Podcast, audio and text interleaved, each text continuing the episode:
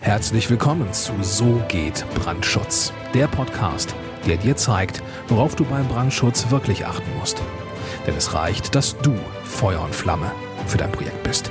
Und hier ist der Mann, der dich vor teuren Schäden bewahren kann, Joachim Müller. Herzlich willkommen zurück auf diesem Kanal. Ich bin Joachim Müller, Prüfsachverständiger für Brandschutz und Geschäftsführer der TOB Brandschutz GmbH.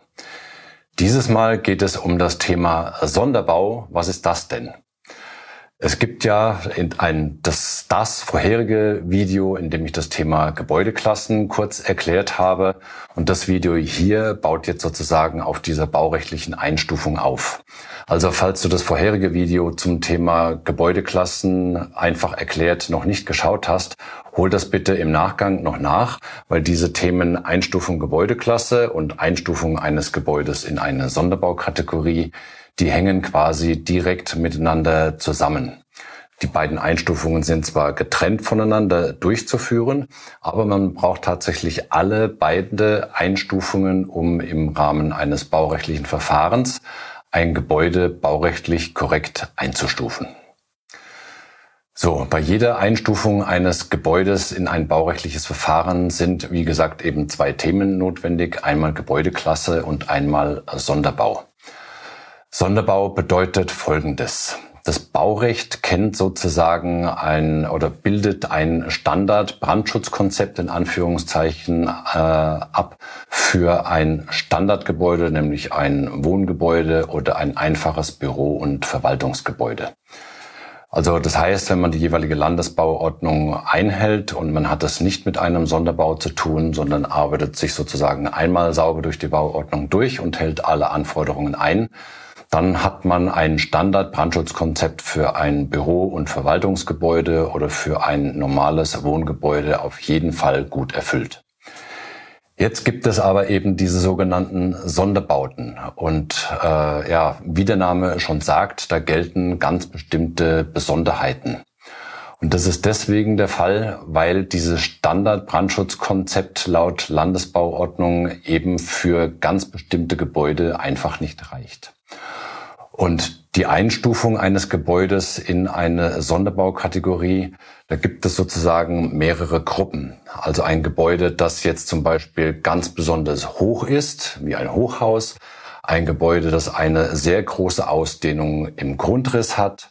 Ein Gebäude, wo sehr viele Menschen drin sind, wie ein Kino oder irgendwelche großen Versammlungshallen und so weiter äh, ein Kindergarten, äh, ein Alten- und Pflegeheim. Also das sind alles Einstufungen, die dafür, die dafür sorgen, dass ein Gebäude als Sonderbau eingestuft werden muss. Also nochmal kurz zur Wiederholung.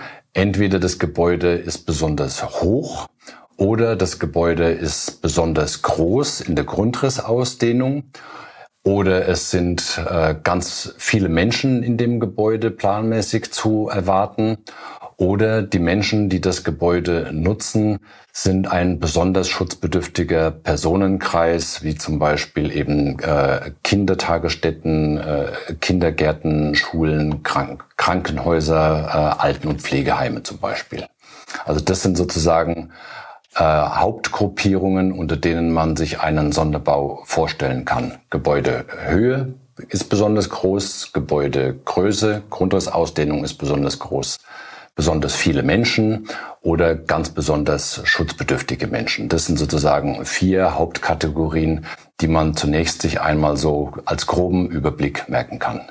Ganz wichtig ist, dass die Einstufung in eines Gebäudes in eine Gebäudeklasse absolut gar nichts damit zu tun hat, ob es sich um einen Sonderbau handelt oder nicht. Wenn du dir das Video anschaust zu dem Thema Gebäudeklassen, da findest du zum Beispiel die einfachste Gebäudeklasse, das ist nämlich die Gebäudeklasse 1. Ähm, da kannst du dir eben zum Beispiel ein Einfamilienhaus drunter vorstellen. Aber es fällt auch zum Beispiel ein Kindergarten mit 400 Quadratmeter Größe als freistehendes Gebäude, fällt ebenfalls in die Gebäudeklasse 1. Und trotzdem, weil es eben ein Kindergarten ist, ist dieses Gebäude als Sonderbau einzustufen.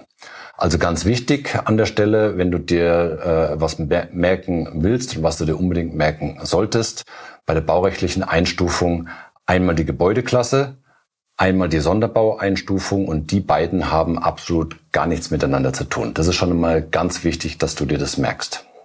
So, damit das Ganze nicht zu trocken wird, gebe ich dir jetzt einfach ein paar Beispiele, um dir zu, äh, um dir, äh, damit du erkennen kannst, was es mit der jeweiligen Sonderbaukategorie auf sich hat. Fangen wir mal mit einem ganz besonders hohen Gebäude an, also mit einem Hochhaus. Ein Hochhaus ist dadurch äh, gekennzeichnet, dass eben eine ganz bestimmte Höhe, nämlich die Höhe des obersten Geschosses über dem Fußboden, eine gewisse Zahl sozusagen überschreitet.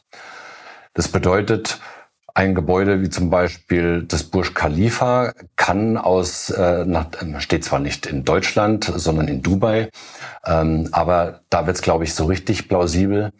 Ein Gebäude wie das Burj Khalifa ist ein Hochhaus und bei diesem Hochhaus hat die Feuerwehr keine Möglichkeit, außer in den unteren Geschossen, äh, die Menschen über die Rettungsgeräte, also über die Drehleitern zum Beispiel, aus dem Gebäude zu evakuieren, wenn es dort brennt. Das Gebäude ist so hoch, so eine so lange Drehleiter, um die Personen aus den obersten Geschossen rauszuholen, wenn innen drin der notwendige Treppenraum verraucht sein sollte. Solche hohe Drehleitern gibt's einfach nicht. Beim Löschangriff ist es natürlich genau das Gleiche. Die Feuerwehr kommt mit der Drehleiter und den entsprechenden äh, Löscheinrichtungen und Schläuchen quasi nur auf eine ganz bestimmte Höhe. Dann gibt es noch eine gewisse Wurfweite, wie das äh, Wasser sozusagen äh, über Druck ausgestoßen werden kann, um dann von außen einen Brand in einem Gebäude zu löschen. Aber das kann bei einem Hochhaus auch wirklich nur in den unteren Geschossen der Fall sein. Und in den oberen Geschossen gibt es für die Feuerwehr keine Möglichkeit mehr von außen zu löschen. Also gibt es ganz bestimmte Anforderungen, nämlich Personenrettung zum Beispiel, Standsicherheit im Brandfall und die Löschmaßnahmen für die Feuerwehr, die sozusagen vom Standardbau abweichen und die dafür sorgen, dass ein Hochhaus als Sonderbau eingestuft werden muss. Ich denke, das ist soweit ganz plausibel. Noch ein Beispiel, um es dir plausibel zu machen. Ähm, stell dir einen Kindergarten vor mit äh, sehr vielen Kindern.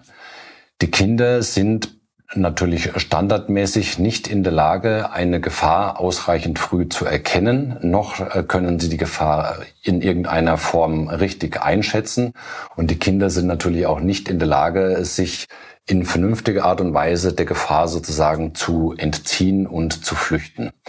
Also sind die Kinder als ganz besonders schutzbedürftige Personen immer darauf angewiesen, dass ihnen das erwachsene Betreuungspersonal im Gefahrenfall hilft, um sich von der Gefahr zu entfernen. Also müssen die Kinder gerettet werden.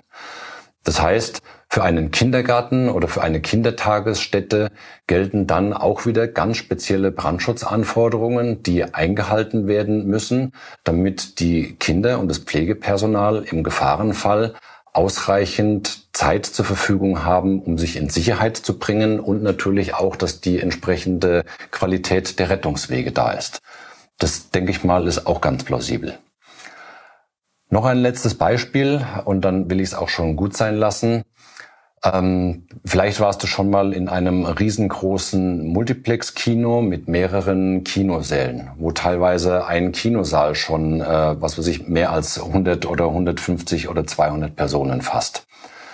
Wenn dann jetzt noch in dem gesamten Gebäude mehrere Kinosäle, Kinosäle enthalten sind und es kommt in dem Gebäude zum Brand, dann äh, sollen natürlich die Personen alle das Gebäude in entsprechend kurzer Zeit und auf gesicherten Rettungswegen verlassen können. Also es soll niemand in den Rauch reinlaufen, sondern wenn man irgendwie die Gefahr erkennt, dann sollen immer ausreichend andere Fluchtmöglichkeiten zur Verfügung sein. Und das ist sozusagen ein Indiz, die hohe Personenanzahl, die, die in diesem Gebäude drin ist, die für die Sonderbaueinstufung äh, sorgt. Und diese hohe Personenanzahl kennt natürlich auch normalerweise die Rettungswege nicht. Klar, der, der äh, Stammgast im Kino sozusagen, der wird natürlich seinen Hauptweg kennen. Vielleicht kennt er auch schon den einen oder anderen äh, weiteren Rettungsweg als Ausgang an dem, aus dem Gebäude. Aber es wird einfach sehr viele Personen geben, die das Gebäude nur kennen, weil sie ihre Karte gekauft haben. Dann sind sie der Beschilderung zu dem Kinosaal gefolgt. Dann haben sie noch im Halbdunkel dann ihren Sitzplatz gefunden. und äh, genießen dann den Kinofilm. Und wenn es dann zu einem Brandereignis kommt und alle werden gleichzeitig alarmiert, dann dauert es natürlich lange, bis dieser Kinosaal geräumt ist. Die Sitz, Sitze sind ja teilweise sehr eng beieinander und die Personen sind dann darauf angewiesen, dass die Rettungswege äh, ausreichend kurz sind, dass sie sehr gut gekennzeichnet sind, äh, damit sie die ganzen Menschen sich dann rechtzeitig in Sicherheit bringen können. Also ich denke, die Beispiele, die ich jetzt hier genannt habe, die machen dir so, äh, sind soweit verständlich, dass dir klar ist, dass man ein Einfamilienhaus nicht mit einem Konzertsaal vergleichen kann, was das Thema Brandschutz anbelangt. Und genau das ist der Grund, warum es im Baurecht den sogenannten Standardbau gibt. Das ist das, was die Landesbauordnung abarbeitet, in Anführungszeichen. Und es gibt die Sonderbauten. Du kannst, wenn es dich interessiert oder wenn, das, wenn du aus fachlicher Sicht es tatsächlich brauchst, dann schau mal bitte in deine Landesbauordnung rein. Bei uns hier in Bayern gibt es da eben auch einen abgeschlossenen Katalog sozusagen. Da sind äh, insgesamt 20 Kriterien genannt, auch wieder mit mehreren Unterpunkten ähm, die dafür sorgen können, dass ein Gebäude als Sonderbau eingestuft werden muss. Und äh, je nachdem, aus welchem Bundesland du jetzt zuschaust, wird das sicherlich ähnlich sein zu dem, was hier in der bayerischen Bauordnung festgelegt ist. Und die ganzen Sonderbaukriterien werden sich, sage ich jetzt mal, zu 95 Prozent werden die sicherlich ähnlich sein oder vielleicht sogar absolut identisch. So, nachdem du jetzt die Begriffe Gebäudeklasse und Sonderbau schon kennengelernt hast, ist natürlich auch noch wichtig zu wissen, was machen wir jetzt denn damit? Was hat das für Konsequenzen, wenn ein Gebäude in eine Gebäudeklasse 5 eingestuft ist? Und was hat es für Konsequenzen, wenn es als Sonderbau eingestuft ist? Nun, das hat mehrere Konsequenzen. Also beziehen wir es jetzt zum einen mal auf das Thema Brandschutz. Ähm, dann hat natürlich ein Gebäude, das ein Sonderbau ist und Gebäudeklasse 5 ist, ganz andere Brandschutzanforderungen als ein Standardbau Gebäudeklasse 1, also das klassische Einfamilienhaus. Da werden also je nachdem, in welche Gebäudeklasse das eingestuft ist, das Gebäude äh, und ob es als Sonderbau eingestuft ist, werden Anforderungen an das Tragwerk gestellt, äh, also an die Feuerwiderstandsdauer des Tragwerks, an die Bemessung der Rettungswege, ähm, an sicherheitstechnische Anlagen, also vielleicht sagt er der Begriff Sprinkleranlage oder Brandmeldeanlage was. Alle diese Dinge, die in brandschutztechnischer Hinsicht relevant sind, sind dann für das jeweilige Gebäude zu beachten und individuell für das jeweilige Gebäude anzuwenden. Das sind jetzt einmal die brandschutztechnischen Themen, die da zu berücksichtigen sind. Zusätzlich ist natürlich auch noch wichtig, dass im baurechtlichen Verfahren, also wenn du als Bauherr zum Beispiel einen Bauantrag für dein Gebäude stellen möchtest, dann musst du vorher das Gebäude in die richtige Gebäudeklasse eingestuft haben und du musst auch die, äh, musst überprüft haben, ist es ein Sonderbau und wenn ja, was ist es für ein Sonderbau? Weil dann bestimmt sozusagen diese baurechtliche Einstufung bestimmt im Genehmigungsverfahren den Pfad in Anführungszeichen, den dein Bauantrag bei der Behörde nimmt. Also da werden dann eben ganz andere Nachweise dann noch verlangt als bei einem ganz normalen Standardbau Wohngebäude, Gebäudeklasse 1, Einfamilienhaus. Also ein Sonderbau, Gebäudeklasse 5 oder äh, zum Beispiel ein, ein Hochhaus wird natürlich komplett anders im baurechtlichen Verfahren behandelt als ein Standardbau, weil die Behörden und die Prüfsachverständigen dann natürlich ganz gezielt wegen dieser Besonderheiten, die dieser Sonderbau hat, dann natürlich nochmal ein ganz besonderes Augenmerk auf verschiedene Themen werfen müssen. Und dieses Prüfprogramm in Anführungszeichen das wird dadurch festgelegt, dass die, ähm, dass im Rahmen des Bauantrags das Gebäude in die richtige Gebäudeklasse eingestuft wurde und dass erkannt wurde, ob es sich um einen Sonderbau handelt oder nicht. Also ganz wichtig an dieser Stelle, achte bitte unbedingt darauf, wenn du eine Planung aufsetzt, noch weit bevor du den Bauantrag stellst, also direkt zu Beginn der Planung, musst du mit deinem Planungsteam ähm, als Bauherr darauf achten, dass die richtige Gebäudeklasse festgelegt wird und dass äh, überprüft wird, handelt es sich um einen Sonderbau und wenn ja, welche Sonderbaukriterien sind zu erfüllen. weil daraus resultiert eine Vielzahl an Anforderungen, die sowohl im Planungsprozess als auch im baurechtlichen Genehmigungsverfahren und dann später im Bau bis hin zur Nutzungsaufnahme und sogar noch während des Betriebs beachtet werden müssen. Also ganz wichtig an der Stelle, richtige Gebäudeklasse und Einstufung Sonderbau musst du dir vorstellen, wie die Fahrkarte, wie der ähm, am Hauptbahnhof oder am Bahnhof in welchen Zug du einsteigst. Steigst du in den falschen Zug ein, kommst du nicht zum Ziel oder nur über extrem lange Umwege. Und genauso ist es bei der Einstufung eines Gebäudes in eine Gebäudeklasse und in die Sonderbaueinstufung. Wenn du da irgendwelche Fehler machst, kommst du quasi bildlich gesprochen aufs falsche Gleis und äh, dass du dann dein planmäßiges Ziel nochmal erreichst, ist entweder nicht mehr möglich, dann musst du sozusagen die Planung nochmal komplett revidieren und nochmal ganz von vorne anfangen. Oder du musst große, energieaufwendige und teure Umwege in Kauf nehmen. Und das willst du natürlich nicht. Wenn du jetzt Unterstützung brauchst im Rahmen der Planung deines Gebäudes, dann findest du unter dem Video und in der Beschreibung findest du die Kontaktdaten der TOB Brandschutz GmbH. Und solltest du einen anderen Prüfsachverständigen schon, äh, einen anderen Planer äh, schon beauftragt haben mit der Planung deines äh, des Brandschutzes für dein Gebäude und du brauchst einen Prüfsachverständigen, dann findest du meine Kontaktdaten als Prüfsachverständiger hier in Bayern ebenfalls unten in der Videobeschreibung. Ja, und nicht vergessen, ähm, gib dem Video bitte einen Daumen hoch, abonniere den Kanal, falls du das noch nicht gemacht hast und äh, aktiviere die Glocke, damit du kein neues Video künftig verpasst.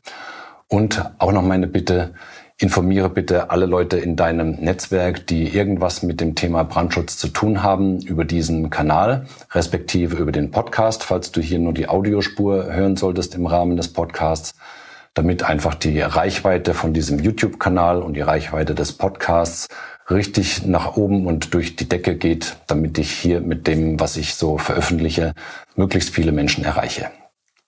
Vielen Dank dafür, dein Joachim Müller, Prüfsachverständiger für Brandschutz. Vielen Dank, dass du auch dieses Mal mit dabei warst. Wenn dir gefallen hat, was du gehört hast, dann war das nur die Kostprobe.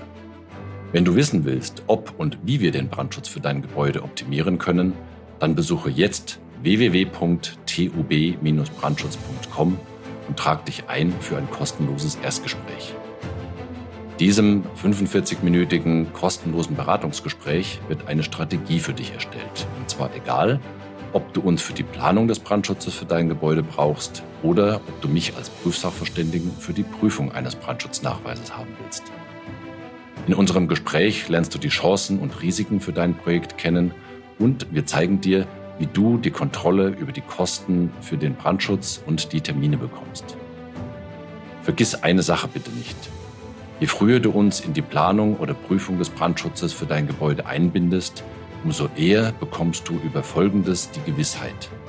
Einen maßgeschneiderten Brandschutz für dein Gebäude, die Einhaltung der Termine und die Einhaltung der Kosten. Also gehe jetzt auf www.tub-brandschutz.com und trag dich ein für ein kostenloses Erstgespräch.